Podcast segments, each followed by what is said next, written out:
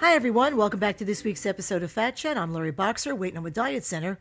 One of the topics I discuss in every consultation is one that no one, and I do mean no one, who is overweight or obese ever thinks about, and that is the potential for them to need surgery. And why do I bring this up? Well, it is a fact that the overweight and obese people do have more surgeries. They do have more spills, more falls, more breaks, and more fractures. They do have more hip and knee replacements. They do have more medical issues and more life-saving surgeries. And no one that I meet actually realizes that when you're fat, so is your throat. And that fact presents a dilemma for even the most experienced anesthesiologist, who has a much more difficult situation on his or her hands for surgical patients who carry a lot of extra weight versus those patients of a healthy weight. It's not just a matter of, turning up the dial on an anesthesia machine to let more air out for the person who's overweight. Obesity-related changes in the anatomy have significant implications for obese patients requiring surgery anesthesia.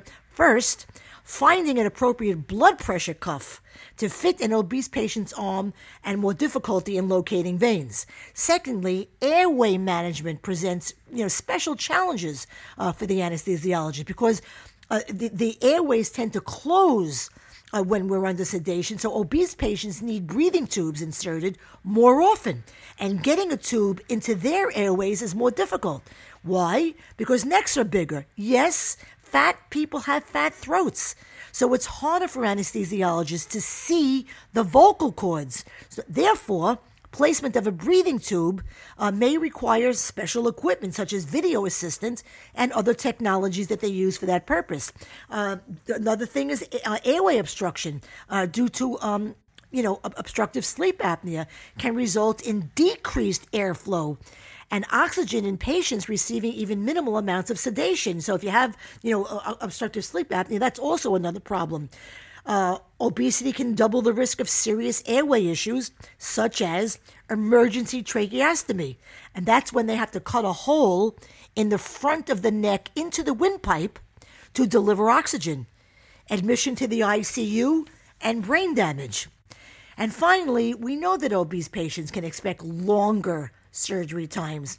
Just getting through the fat layers takes more time. Obesity can often double the length of surgery. However, the longer the surgery proceeds, the longer the patient will need to be asleep and the more anesthesia is necessary. And all of these complications are compounded by other, underlying health problems that many obese patients have. Including hypertension, heart disease, and diabetes. And of course, then there's the post-surgery issue for an obese patient.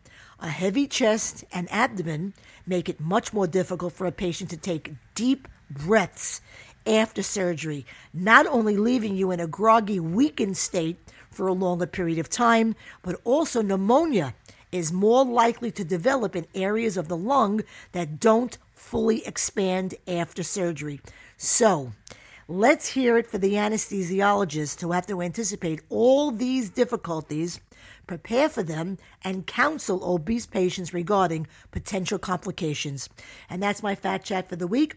Please visit laurieboxer.com to read blogs, listen to podcasts, get info about programs, services, and fees, answers to frequently asked questions, and follow me on my social sites. Until next time, I'm Laurie Boxer, Weight No More Diet Center, and remember, nothing tastes as good as being slim feels.